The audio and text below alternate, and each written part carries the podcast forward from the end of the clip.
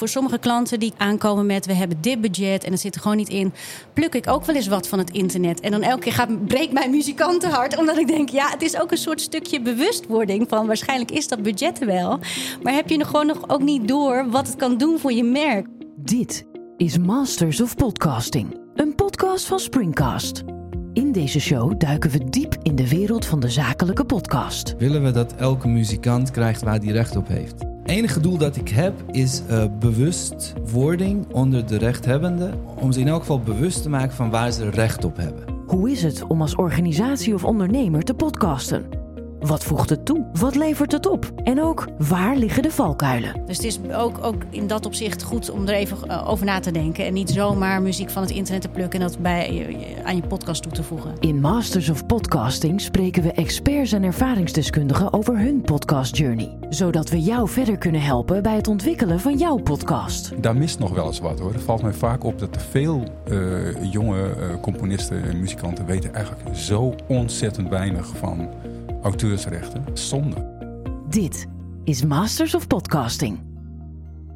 Het is januari 2023 en ik zit hier in een prachtige studio met uitzicht op de Grote Markt in Groningen. En ik zit daar niet alleen, want bij mij aan tafel 3 gasten waarmee ik het komende uur ga praten over muziek en royalties in combinatie met de podcastindustrie. Wat is de waarde van muziek in een podcast? Wat kan een eigen compositie toevoegen aan jouw show?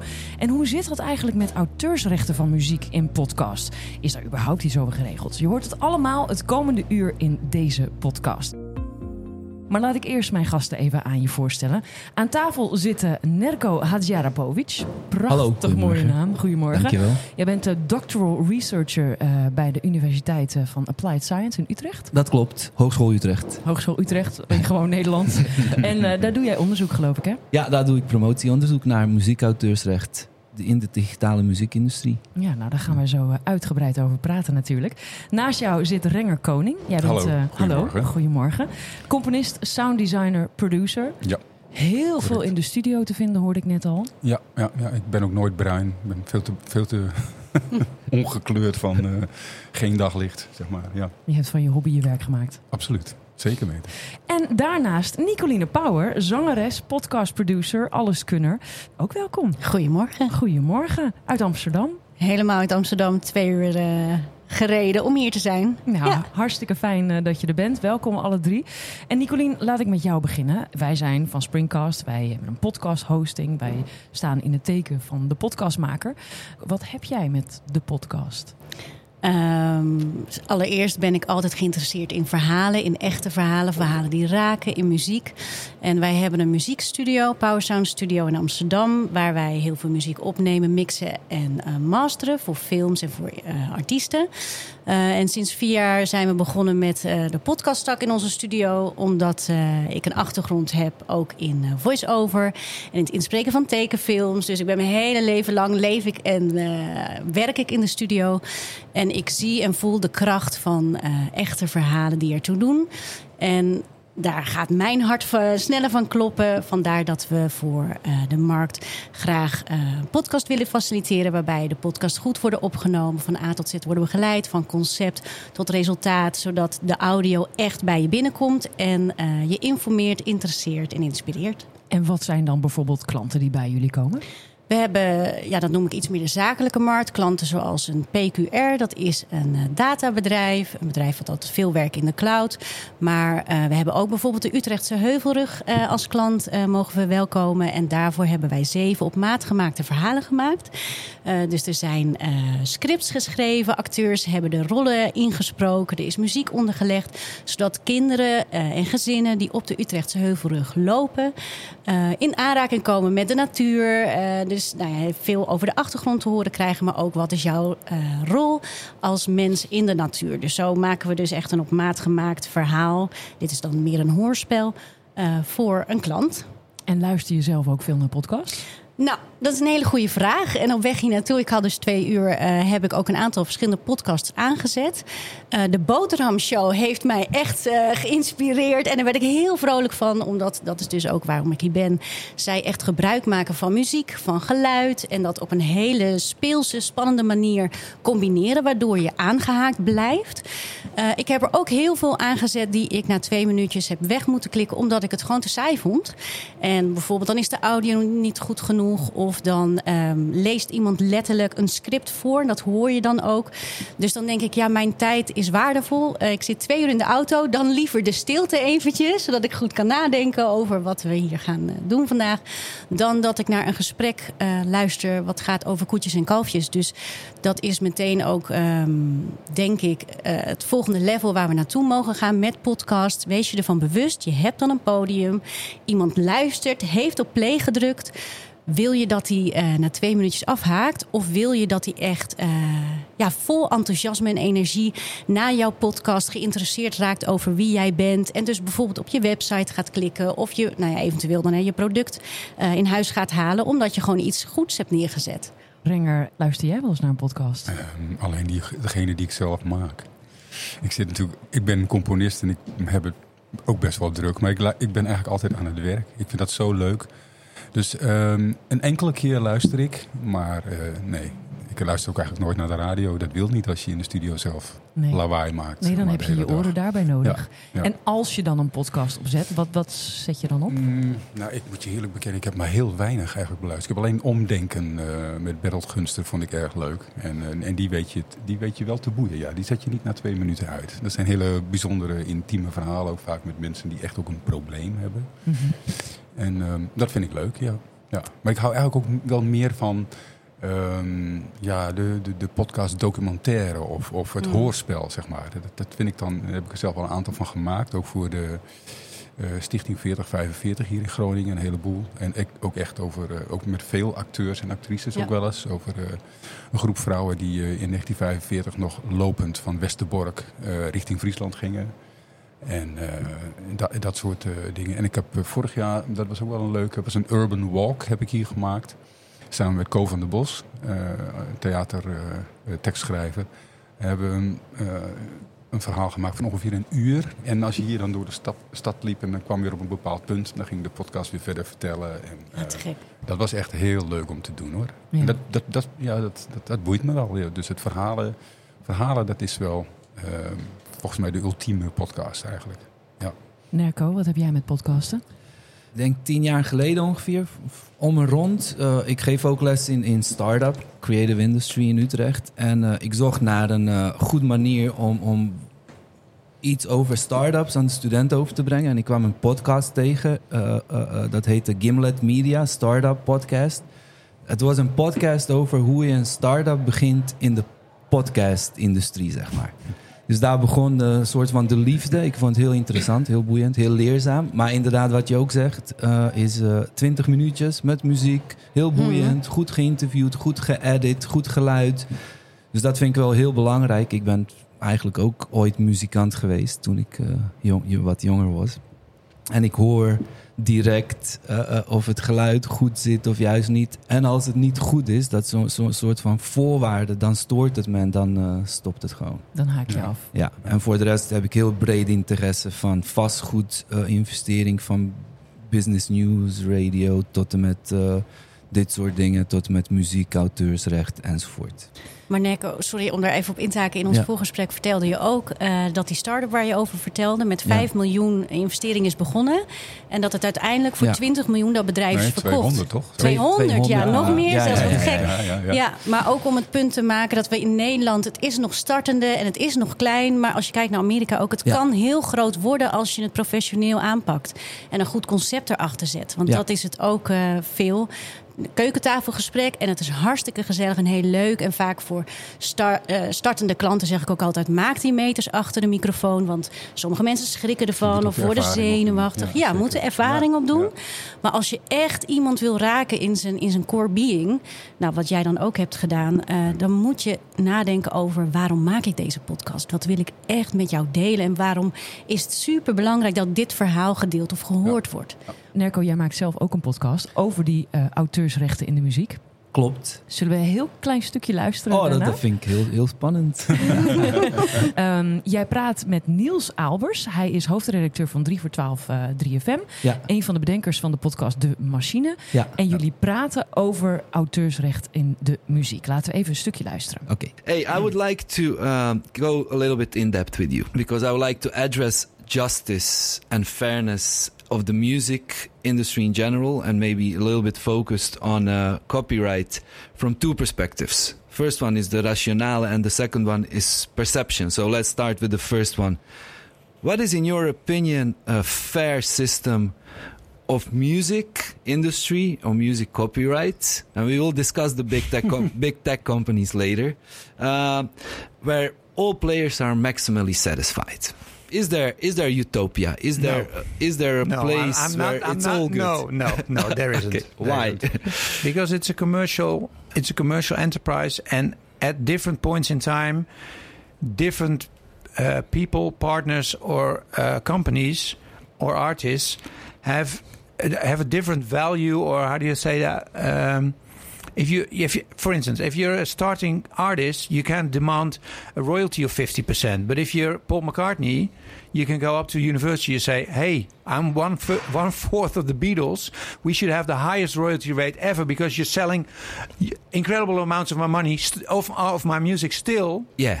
So that's Paul McCartney has a totally different position, bargaining position, than someone who's like Fraukje coming up. Waarom wilde je deze podcast maken? Waarom? Ik doe dus promotieonderzoek bij Hogeschool Utrecht naar eerlijk en transparant muziekauteursrecht in Nederland. En ik ging in mijn onderzoeksmethodologie of ontwerp had ik iets van 20, 30 man neergezet die ik ging interviewen voor kwalitatief onderzoek. En gaandeweg, want hoe je dat moet doen bij zo'n promotieonderzoek wist ik ook niet. Opnemen, transcriberen, dan analyseren, bla bla. En terugluisteren, had ik heel veel goed materiaal. Dat ik dacht, dit is best wel zonde dat het verdwijnt op een soort van harde schijf. Dat noemen we dan research drive. Terwijl het best wel goed spul is. En ik geef ook les in muziekindustrie bij een minor programma dat wij hebben. Dat heet Music Marketing and Management. Voor internationale studenten. En gaandeweg interviews kwam ik erachter dat niet Buma Stemra schuldig is als er al iets mis is in de muziekauteursrecht. Niet dat het systeem niet goed is, maar ook dat de makers, zoals jullie, zoals ik zelf, ik heb ook wat muziek gemaakt vroeger, en componisten, auteurs ook schuldig zijn als ze niet uitbetaald krijgen. Het kan een spelfout zijn, maar ook gewoon niet weten waar je recht op hebt. Want heel vaak doen we gewoon dingen en dan missen we heel veel geld. Of tenminste auteurs en componisten en tekstschrijvers. Dus ik dacht van oké, we moeten mensen ook ergens opleiden. Niet alleen mijn studenten die uiteindelijk... Bewust maken. Ja, bewust maken, opleiden. Daarom is de podcast ook in het Engels. Dat is heel grappig. Mijn oorsprong is Bosnisch. Ik woon al 30 jaar in Nederland en dan doe ik het in het Engels.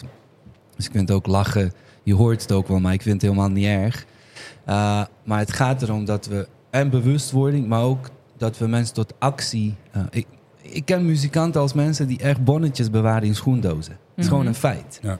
Die moeten ook gewoon muziek maken. Daarom hebben we publishers.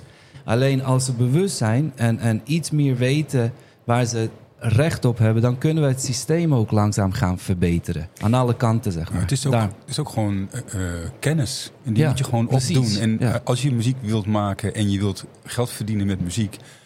moet je je ook eigenlijk verplicht verdiepen in... maar hoe werken al die verdienmodellen dan, weet je wel? Precies. Of het nou opdrachtmuziek is, of auteursrechten, of publishing. Dit is gewoon onderdeel van je beroep. Ja, daarom. En daar moet het onderwijs, wat jullie dan doen op de hogeschool... moet daar ook aan meewerken om te zorgen dat mensen niet alleen leren... om het goede liedje te schrijven, maar ook van... maar hoe werkt dat dan? En niet alleen hoe je social media moet doen... maar ook wat zijn je bronnen van inkomsten? Hoe kun je... Daar mist nog wel eens wat, hoor. Het valt mij vaak op dat te veel jonge componisten en muzikanten... weten eigenlijk zo ontzettend weinig van auteursrechten. Dat is zonde. We gaan daar zo verder over praten. Renger, nu we er toch zijn bij jou. Jij bent componist, sounddesigner, producer. Waar componeer jij zoal voor? Nou, ik componeer in opdracht, dus ik doe heel veel verschillende dingen. Dus ik heb vorig jaar bijvoorbeeld 4 moderne dansproducties gedaan, waarvan eentje in Rome. Ik componeer muziek voor documentaires, maar ook commercials en speelfilms. Dus eigenlijk van alles wat. En dus ook podcasts, maar dan meer de luisterverhalen, zeg maar, de documentaires of de hoorspelen. Dus als er iemand iets nodig heeft, ja, dan vind ik het al heel snel leuk om iets te gaan doen. Om iets te maken. En dan gaat mijn brein ook direct aan van, maar dan zou dit kunnen en dan zou dat kunnen. Dus ik ben eigenlijk wel een beetje een junk eigenlijk. Ik ben behoorlijk verslaafd, verslaafd aan mijn vak. Nou, en het leuke, ja, ik wou net zeggen, het leuke daarvan is dat ik dus ook van allerlei soorten dingen moet componeren. Hè? Dus of het nou gitaarmuziek is of klassiek of voor strijkers, wat ik laatst nog een keer gedaan heb. Er komt van alles van bij. En zo leer ik ook dus steeds. Want ik heb eigenlijk geen opleiding in muziek. Ik ben beeldhouwer. Okay. 5 jaar beeldhouwer aan de kunstacademie hier Minerva in Groningen gedaan. En dus mijn opdrachtgevers zijn eigenlijk ook gewoon... die betalen eigenlijk ook gewoon voor mijn opleiding door al die jaren heen. Want ik ben er steeds weer bij in betaalde opdrachten. Ja. Laten we eens even luisteren naar een aantal dingen die je hebt gemaakt. Dit zijn vaste strijkers. Het zijn wel nepstrijkers. Uit de computer? Ja. Waar heb je dit voor gemaakt? Ik heb nog een website, die heet podcasttunes.com. En daar heb ik een heleboel voorbeeldmuziekjes opgezet. Dus deze is eigenlijk nog niet gebruikt, maar die staat daar wel op. Die zou iemand kunnen kopen of gebruiken. Ja, dan betaal je een bepaald bedrag en dan kan je hem downloaden en dan is hij van jou.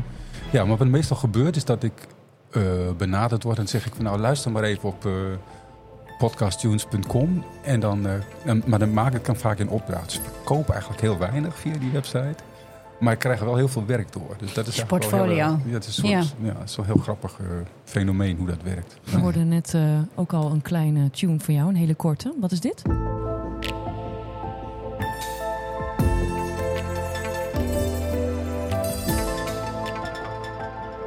Het zat meer futuristisch, hè? Over toekomst en tech was het voor. Ja. Ik heb er nog eentje klaarstaan.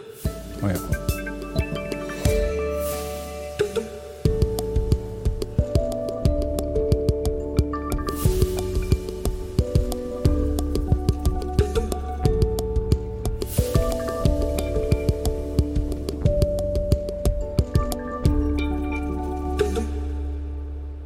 Heel uiteenlopend inderdaad. Ja. Maar ja, dat vind ik ook leuk, weet je. Het is voor mij gewoon één grote speeltuin. Gewoon de studio en componeren. En stuit ik op dat toep-toep soundje. En dan denk ik, wat kan ik daarmee doen? Weet je, dus ik vind dat gewoon super leuk. Hoe belangrijk is muziek? We hebben het vandaag natuurlijk over de podcast. Dus laten we het daar vooral ook bij houden. Hoe belangrijk is muziek voor een podcast? Ja, het is mega belangrijk. En niet alleen voor een podcast, maar ook voor film. En hoe wij een verhaal ervaren. Ik heb zelf een aantal filmpjes. Steeds een jongen en een meisje die in een cabrio in een mooi zonnig landschap rijden. En daar zet ik dan steeds andere muziek onder. Ook voor leerlingen en stagiaires om te kijken of wat doet dat dan. Hè?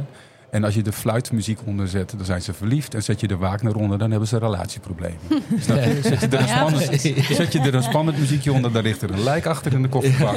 Ja. Doe je er een Mexicaans trompetje bij, dan rijden ze bij de grens in Mexico. Dus je kan eigenlijk, het is steeds hetzelfde filmpje. Het in. Het is ongelooflijk wat je ermee doet. Dus het is een ongelooflijke powerful instrument eigenlijk. Of een manier om mensen... ergens bij te betrekken. En is er dan ook zoiets als de typische podcast-tune? Ja, dat weet ik niet. Nou, vaak wel zo'n drop en dat het gewoon sowieso kort moet zijn. Oké, op die manier, maar niet qua stijl. Nee, ik zie het zelf als radiovormgeving. Dus als je bij mij een pakketje bestelt, zeg maar, en dan krijg je dus een thema. Je krijgt een korte versie ervan, een hele korte, een stinger van echt 3 seconden... om even van onderwerp te kunnen verwisselen. Je krijgt een bedje, een bedje die gewoon eindeloos aan elkaar kan plakken. En als er iets leuks toevallig in die tune zit, dan krijg je dat er ook bij. En dan heb je een pakketje en dan kun je dus gewoon je eigen vormgeving helemaal zelf doen. Dus ik zie het eigenlijk als een soort radio vormgeving. En heb je dan ook een bepaald startpunt? Stel je voor een opdrachtgever die komt bij jou en zegt... nou, wij maken een podcast hier en hier en hier over. Dan heb je vaak wel een beetje een idee van wat voor stijl het natuurlijk wordt. Ja. Maar heb je dan altijd hetzelfde uitgangspunt? Hoe ga je dan te werk? Ga je dan achter een piano zitten en begin je dan te spelen? Ja, dat hangt er helemaal vanaf. Soms achter de piano, soms met de gitaar of soms... klik ik eens wat sounds aan en waar speel ik een beetje mee en denk, oh ja, dit is misschien ook wel leuk. Kijk, uiteindelijk heb je, als je heel veel jaren ervaring hebt, weet je ook heel goed wat je niet moet doen. Wat je precies wel moet doen, weet ik ook niet altijd. Maar ik weet wel wat ik waarschijnlijk niet moet doen. En zo vult het zich vanzelf een beetje uit. Nicoline, jij maakt ook muziek voor podcasts. Vaak maak ik het niet zelf, maar brief ik de componist. Dus de klant komt bij ons binnen, bij de studio. Die willen een podcast opnemen. We kijken naar de juiste vorm. En dan schakel ik mijn netwerk in en koppel ik de juiste mensen aan elkaar om de hele podcast te maken, dus ook de muziek. Laten we eens even horen naar een aantal fragmenten die ik van jou heb ontvangen. Yes. Dit zijn, ik vind het audio cadeautjes. Ja, omdat het al helemaal compleet is. Het is een kort verhaal met muziek, met fragmenten, met een voice-over. En volgens mij een zangstem. Dat moet jij zijn, denk ik dan. Laat het maar horen. Goed, we gaan even luisteren. Welkom bij de True Color Clarity Podcast. Mijn naam is Claire van Heuvel. Ik geloof dat de wereld een mooiere plek wordt wanneer we onze echte kleuren durven te laten zien. Niet alleen achter de schermen, maar juist op het podium van jouw leven. Voor jezelf, bij je gezin, op je werk en in je business. Het vraagt wel moed om je eigen pad te bewandelen. Zeker wanneer de wereld om je heen misschien van alles van je verwacht. Maar juist wanneer we open en kwetsbaar durven zijn, nodigen we de ander uit om dat ook te mogen. Er ontstaat helderheid en echte verbinding. Clarity. Luister maar. Wherever you go. Mooi. Ja, heel mooi. Ja, prachtig. Dan moeten jullie Sander de Bie, dat is de componist, die bedanken we hiervoor. Ja. Sander de Bie. Ja, die moet je kennen. Die zit nu bij Snelle in de band en schrijft... Sander, die ken ik, zeker. Ja. Maar die zangstem, dat ben jij toch? Die zangstem ben ik en Claire is bij ons binnengekomen. Dat is een hele te gekke vrouw, is een coach. Inspirator, heeft boeken geschreven, Easy Peasy boeken, dus is auteur. En wat Claire uniek maakt dus is de helderheid die zij brengt, die ze schept in de business van een ander of in het leven van de ander. En dat hebben we vertaald door die podcast heel erg lopen. Ik weet niet hoe ik het moet omschrijven, maar lopend te maken. Je hoort op een gegeven moment ook zo'n overgang. En dan proberen we er meer diepte, de diepgang te laten horen van datgene wat zij brengt.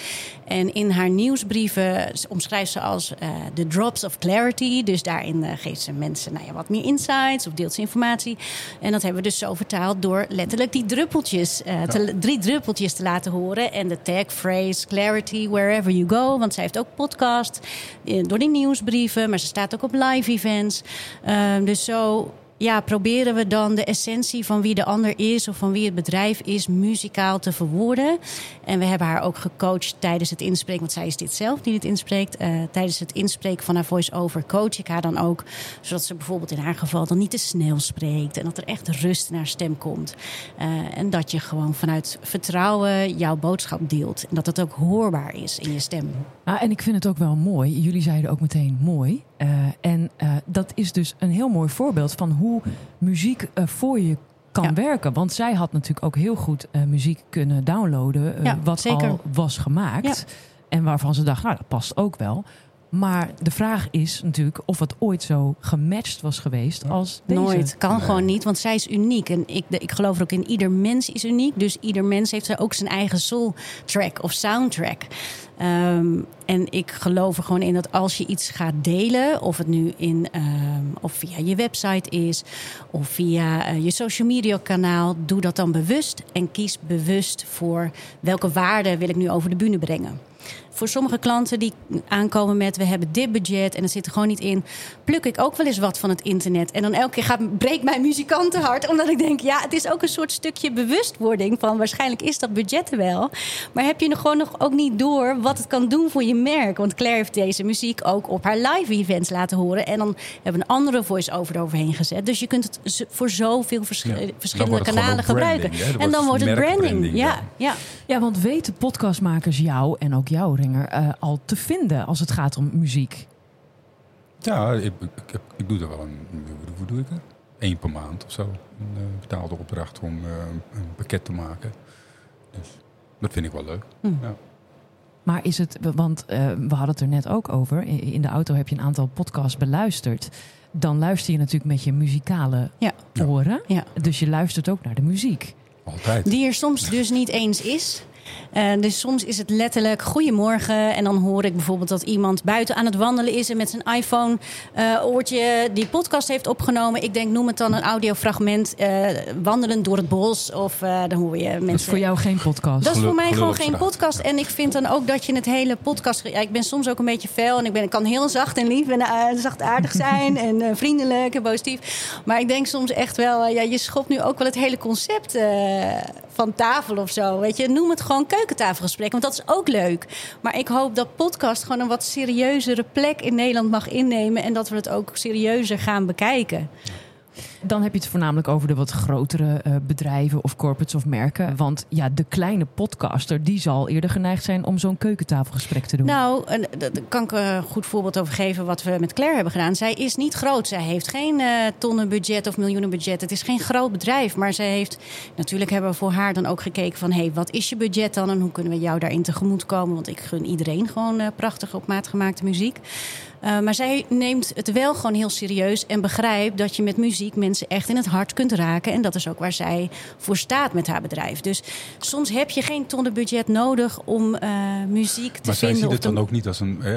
sorry dat ik je onderbreek, maar het is dus niet een podcast tune die er gemaakt is. Het is een brand tune. Want zij ziet het ook als onderdeel van haar merk. Dan ga je natuurlijk al een iets andere hoek in. En, maar waarom? Ga je dan een andere hoek in?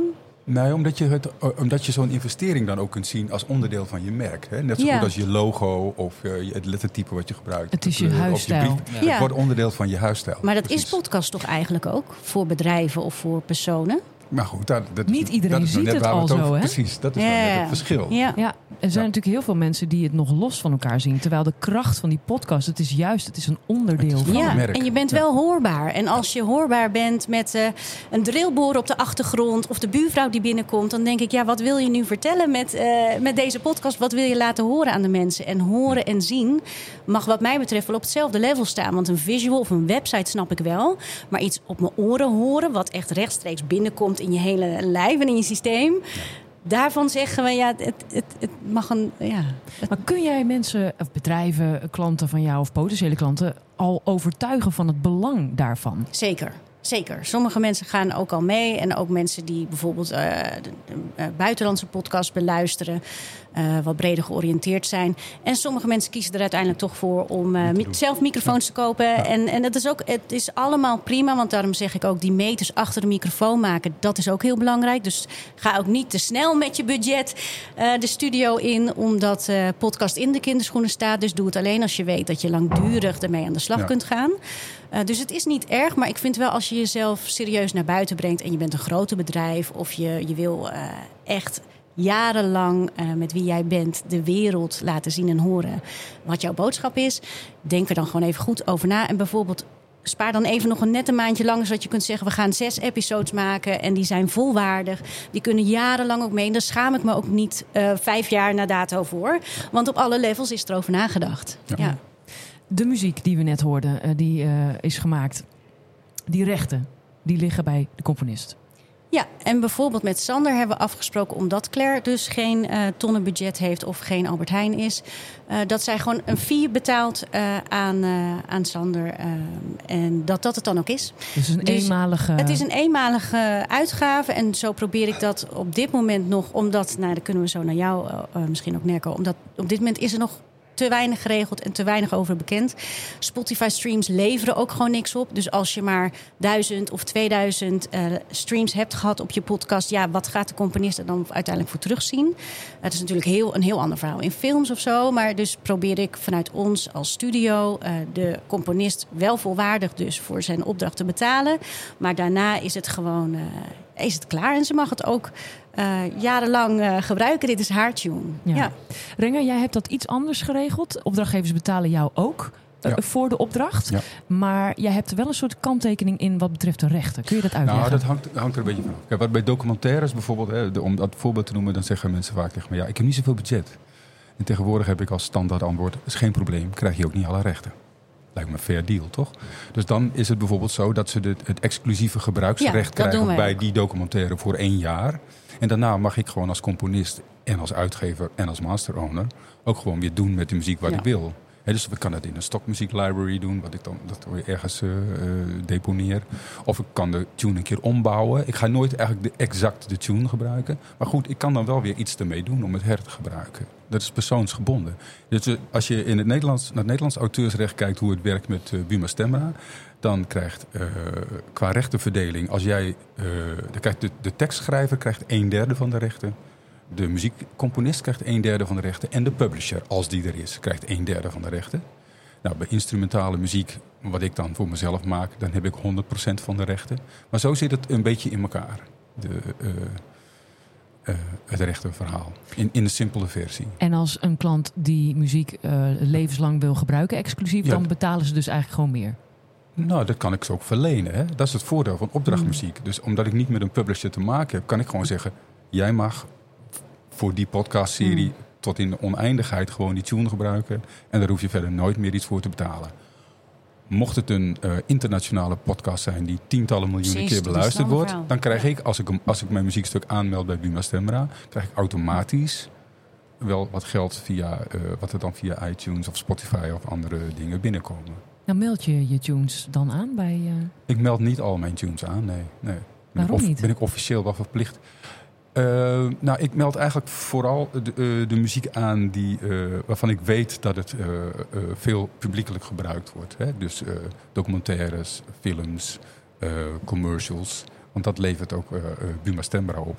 Maar dit soort dingen leveren ook eigenlijk niks op. Dus vind ik het soms ook te veel moeite misschien om het op te geven. Je wordt betaald voor de arbeid, hoor. Zeg maar.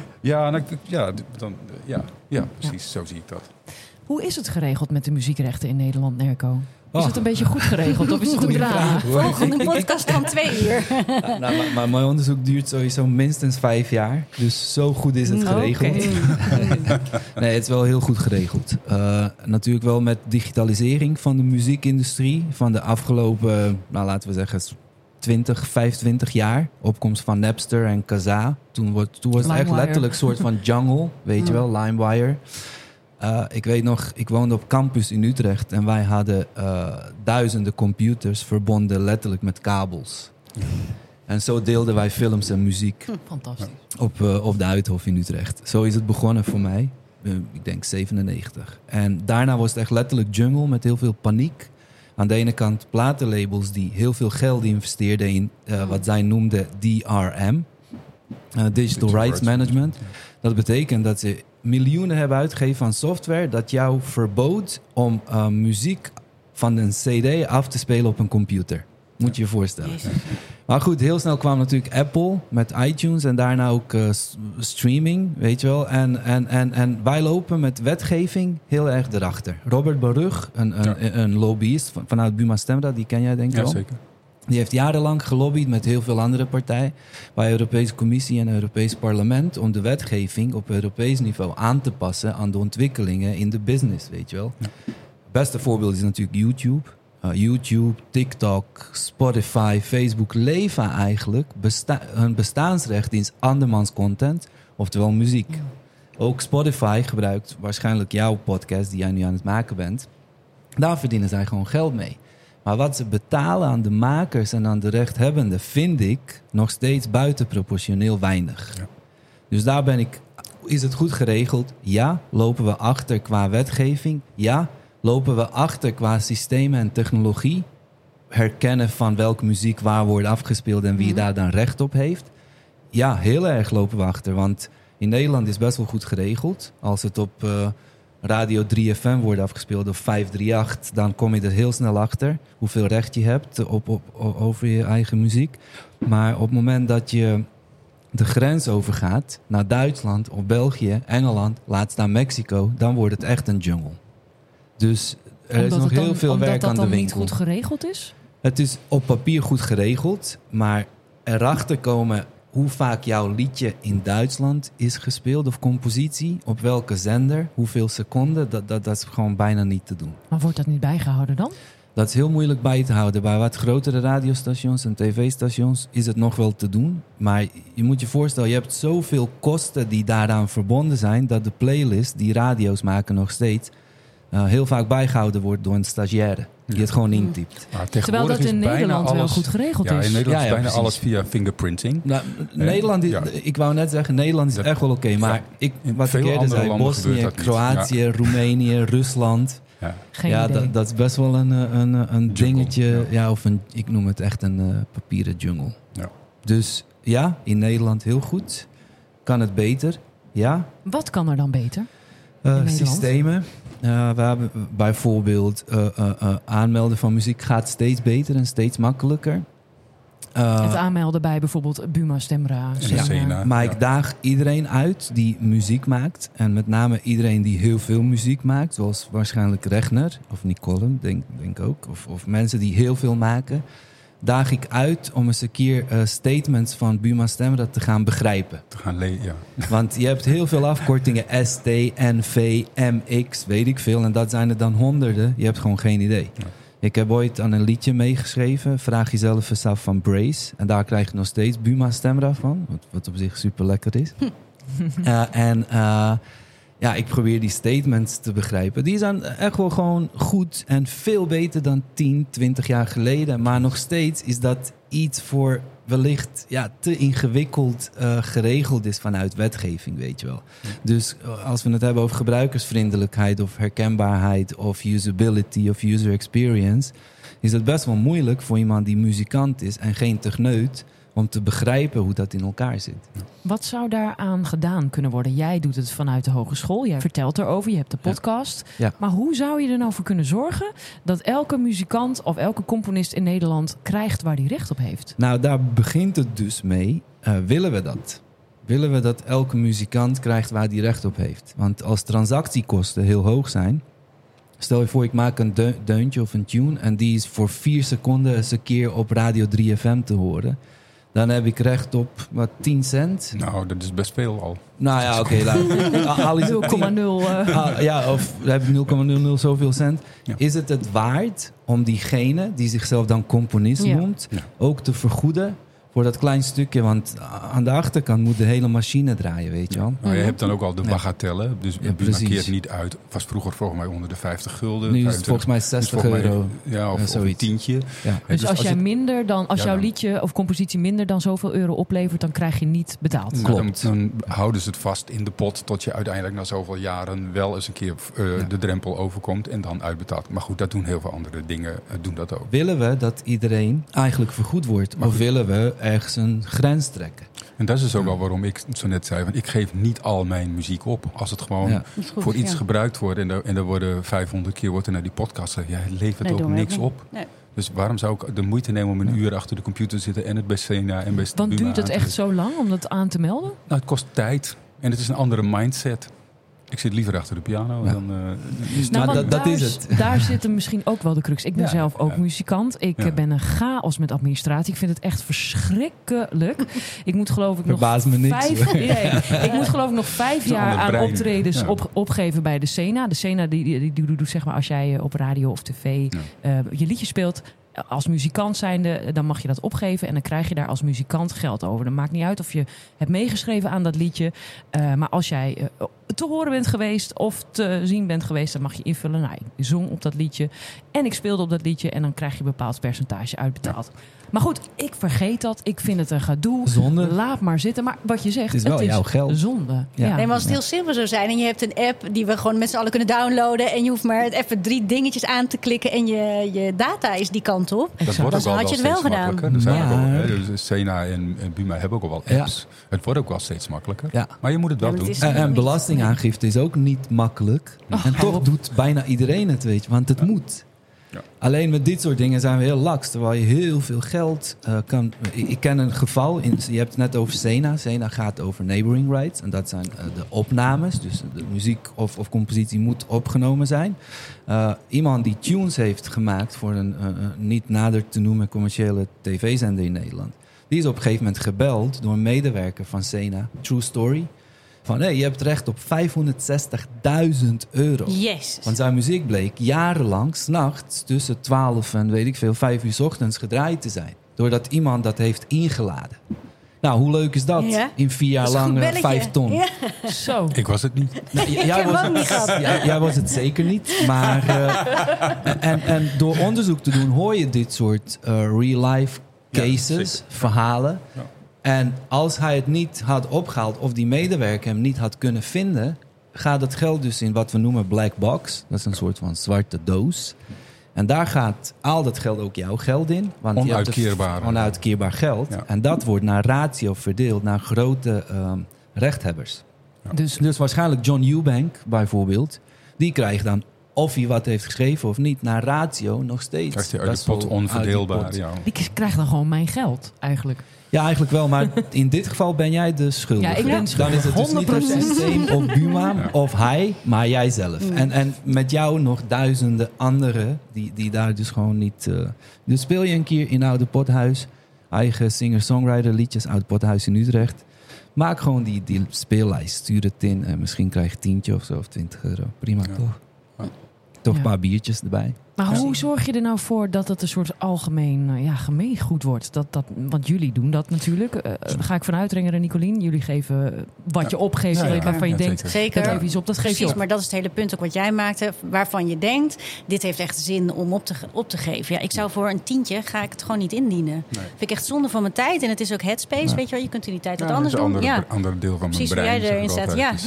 Ja. Nee, maar dan is het ook eerlijk. Als je er zelf voor kiest om het niet te doen, dan is het prima, toch? Ja. Jij doet onderzoek hiernaar, naar die auteursrechten in de muziek. En dat doe je al een tijdje. Je hebt er zelfs een podcast over gemaakt. Kun je al een soort van conclusie trekken? Nee.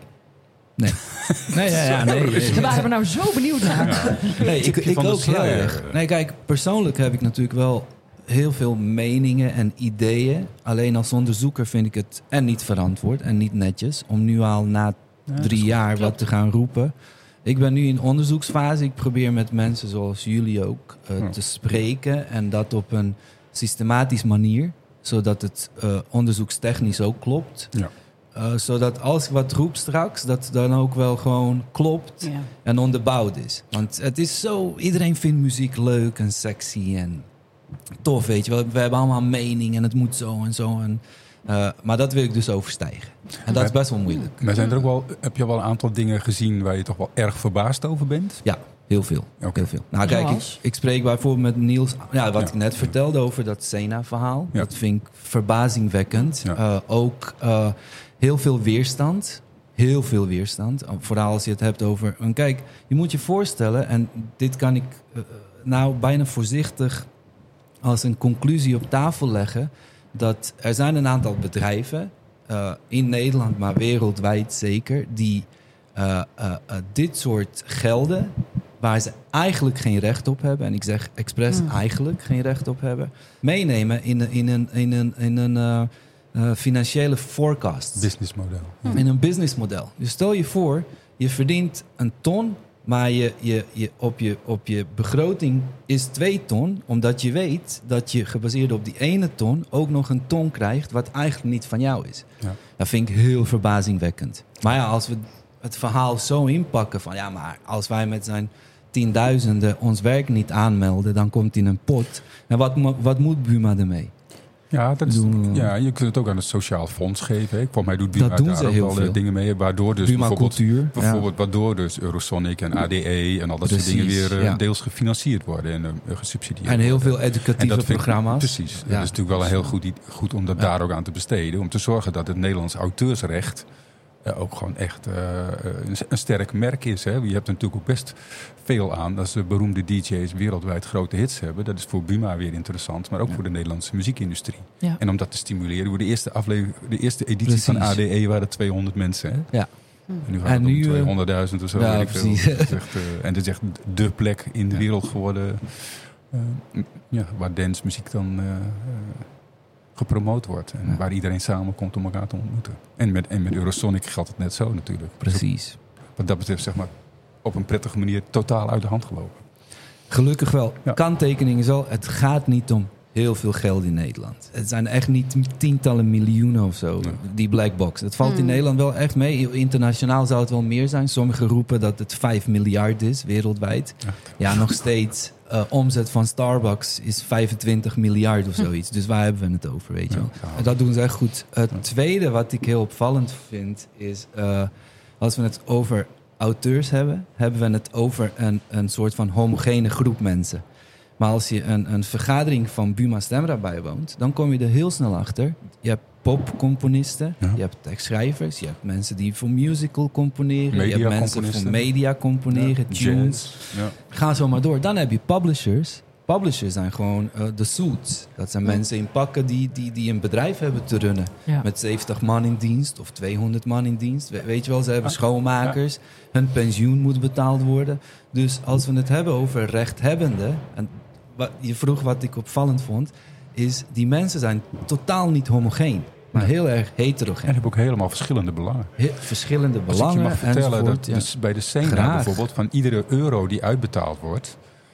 krijgen de mediacomponisten, dus mensen die commercials schrijven... tunes voor tv-spelletjes of dat soort dingen... die krijgen maar 75% uitbetaald. Omdat de liedjeschrijvers vinden van... ja, maar jullie verdienen je geld te makkelijk. En dus dat gaan we niet helemaal honoreren. Dus jullie krijgen van iedere euro maar 75%. Maar dat is toch niet eerlijk? Nee, maar dat vinden zij. En het is geen stichting of vereniging, dus zij kunnen dat gewoon zo doen. Dat is echt heel oneerlijk. Maar ja, het is niet op te lossen. Dit vind ik heel leuk, dat eerlijkheid is een menselijke waarde. En een menselijke waarde begint met waardigheid... en alle eerlijkheid, transparantie, enzovoort, enzovoort. Mag ik er nog iets aan toevoegen? Maar dat is filosofisch recht, om het heel even af te maken. Ja, ja. Van, wat jij eerlijk vindt, vind ik wellicht... vanuit kapitalistisch, economisch perspectief... totaal niet eerlijk. Ja, precies, ja. En wat jij eerlijk vindt, vindt Nicole misschien niet eerlijk... om wat voor reden dan ook. Dus hier begint het ingewikkeld te worden. Weet je maar het argument is dat sommige mediacomponisten hun geld te makkelijk verdienen. Zeg maar. Ze zijn een paar dagen bezig en krijgen dan geld aan auteursrecht. Maar hoeveel componisten bij popliedjes scheppen wel niet op van... ja, dat liedje, ik haal hem eigenlijk in een uurtje af. Moet je dan ook zeggen, bij een bepaald bedrag van... Je kunt toch in Paul McCartney toch ook niet zeggen... luister kerel, jij hebt voor Yesterday's langzamerhand wel 50 miljoen ontvangen. Het is oké, zo. Wij vinden dat wel goed. We gaan dat niet meer uitkeren. Nee. Dat doe je toch niet? Nee. Dus het is heel raar soms. Dat zijn van die dingen waarvan je denkt... sloop dat er eens uit, zeg. Muziek is muziek. En of je nou van vader Abraham houdt... of je houdt van Metallica of je houdt van filmmuziek... het maakt niet uit. Muziek is muziek. Ja. En daar heb je als auteur, schrijver recht op om daar geld voor te ontvangen. Gelukkig wel, ja. Je zegt heel duidelijk, ik heb nog geen conclusie, maar je hebt wel een doel. Wat is je doel? Het enige doel dat ik heb is bewustwording onder de rechthebbenden. Om ze in elk geval bewust te maken van waar ze recht op hebben. En als ze daarna kiezen om daar niks mee te doen, dat vind ik... Want ik ben onderwijzer, ik werk 15 jaar in het onderwijs. Dat is mijn doel, gewoon mensen opleiden. Dus ik wil het begrijpelijk maken, dat is nummer 1. Gebruikersvriendelijk en mensen ook opleiden om gewoon te weten waar ze het recht op hebben. Goed uitleggen. En hoe werkt dat eigenlijk? Mooie missie. En wie verdient waar zijn geld? Ja, dat is mijn missie. Ja. En voor de rest, het lijkt me heel fijn als op de wereld... alle landen het zo voor elkaar hebben als Nederland het heeft. Want ik weet dat er ooit een missie was vanuit Buma Cultuur naar China... om het te hebben over auteursrecht. Waarop Chinezen zeggen, wat? Huh? Wat is dat? Weet je wel, een land dat volledig gebaseerd is... of tenminste gewend is om muziek gratis te consumeren, zeg maar. Ja. En dan wordt het een leuke discussie. Hey, en als iemand nu een podcast wil maken... die wil muziek eronder gaan gebruiken... Hè? Eventjes ook denkend aan wie er zit te luisteren. Wat mogen ze dan? Wat zijn dan mogen ze zomaar van het internet iets plukken... en onder de podcast zetten? Hoe is dat nu geregeld? Nou ja, als jij muziek van Coldplay gebruikt... en daar heel veel mee promoot... kan ik me heel goed voorstellen dat Universal Music Publishing... op een gegeven moment bij aankomt kloppen. Kijk, bij YouTube, als je de muziek niet gecleared hebt... YouTube doet, als je een filmpje uploadt, direct een auteursrecht check. Ja. Een soort Shazam-methode. Ja. En als jij populaire muziek gebruikt, wordt het gewoon acuut gewijzigd. Ja. Maar hoe meet je dat in de podcast? Wat ik heb begrepen, maar dat weet ik echt niet. Ik moet het eerlijk zeggen. Ik weet nog steeds niet hoe het werkt. Volgens mij wordt door Spotify niet gecheckt van... er zit een stukje muziek in van Renger, dus die gaan we uitkeren. Volgens mij werkt het nog steeds niet zo. Maar daarom stel ik de vraag nu ook aan jou. Omdat wij als studio zijnde weten we het ook niet. Dus wat wij doen is op een componist vragen... wil je op maatgemaakte muziek maken? Of er zijn een aantal sites online. En dan koop je muziek waardoor je voor je... En dan kun je ook zien van hoe lang mag iemand dit gebruiken. Ja, daar staat en de license vaak bij. Ja, precies. De license staat erbij. Dus dan weten wij in ieder geval alles dat we aan de klant aanleveren. Dat ze er niet mee uiteindelijk over 5 jaar... want je laat die podcast waarschijnlijk staan... in de problemen komen. Ja. Ja. Dus het is ook in dat opzicht goed om er even over na te denken. En niet zomaar muziek van het internet te plukken en dat aan je podcast toe te voegen. Ik wil gaan afronden. En jij sprak net een hele mooie missie uit. Die missie die zal wat langer duren dan alleen dit jaar. Maar ik ben wel benieuwd, Renger, wat jouw missie of doel is voor het komende jaar. Writing memorable melodies. Ik werk nu aan een grote science fiction, internationale science fiction speelfilm. En daar heb ik wat dingen voor bedacht. Maar ik hoop dat mijn missie is dat gewoon een geweldige soundtrack wordt. Wauw. Ja. En is dat een grote film? Ja. Als in American... Yes. Wauw. Kun je daar al iets over zeggen? Dat heet The Occupant. En daar gaan ze binnenkort beginnen met filmen. En ik ben al begonnen met de muziek en de regisseur. Dus dat is mijn missie even. Wow. Om daar iets leuks van te maken. Klinkt goed. Heel veel succes en plezier. Dankjewel. En jouw missie voor 2023, Nicoline? Wij zijn achter de schermen een app aan het ontwikkelen... waarin allemaal audio komt, muzikale verhalen... maar ook medische hypnoses. Om kinderen die in het ziekenhuis liggen te ondersteunen middels audio. Middels verhalen, middels muziek. Zodat ze zich minder alleen voelen, zich gesteund voelen. Dus dat is mijn hartsgedrag. Missie voor dit jaar. Wow. Ja. Heel mooi. Nou, ik word er verlegen van jullie mooie missies. Wat is jouw missie? Wat is jouw missie? Ja, dan krijg je het terug. Nou, mijn missie is een hele mooie podcast maken dit jaar. Cool. Nou, goeie. Ja. Klinkt goed. En meer muziek. Dat sowieso. Altijd meer muziek. Altijd. Je luisterde naar Masters of Podcasting. Een podcast van Springcast. In de volgende aflevering... Het zijn de beste verhalen over de slechtste optredens. Dit is het 15e gesprek wat ik doe en deze man maakt al 30 jaar lang live radio. Wie denk ik nou dat ik ben, dat ik zinnige vragen kan stellen aan hem? Ik val je zo door de mand dat ik niks weet van gesprekstechnieken en dat soort dingen. Het vinden van luisteraars is gewoon een crime. Dus je moet weten, wie moet hier naar gaan luisteren? Hoe ga ik die mensen bereiken? Hoe ga ik ze duidelijk maken dat ze naar mijn podcast moeten luisteren? Mijn naam is Wouter Monde en ik maak de Elektra Podcast. Luister ook mee naar Masters of Podcasting. Elke dinsdag een nieuwe aflevering in jouw favoriete podcast app.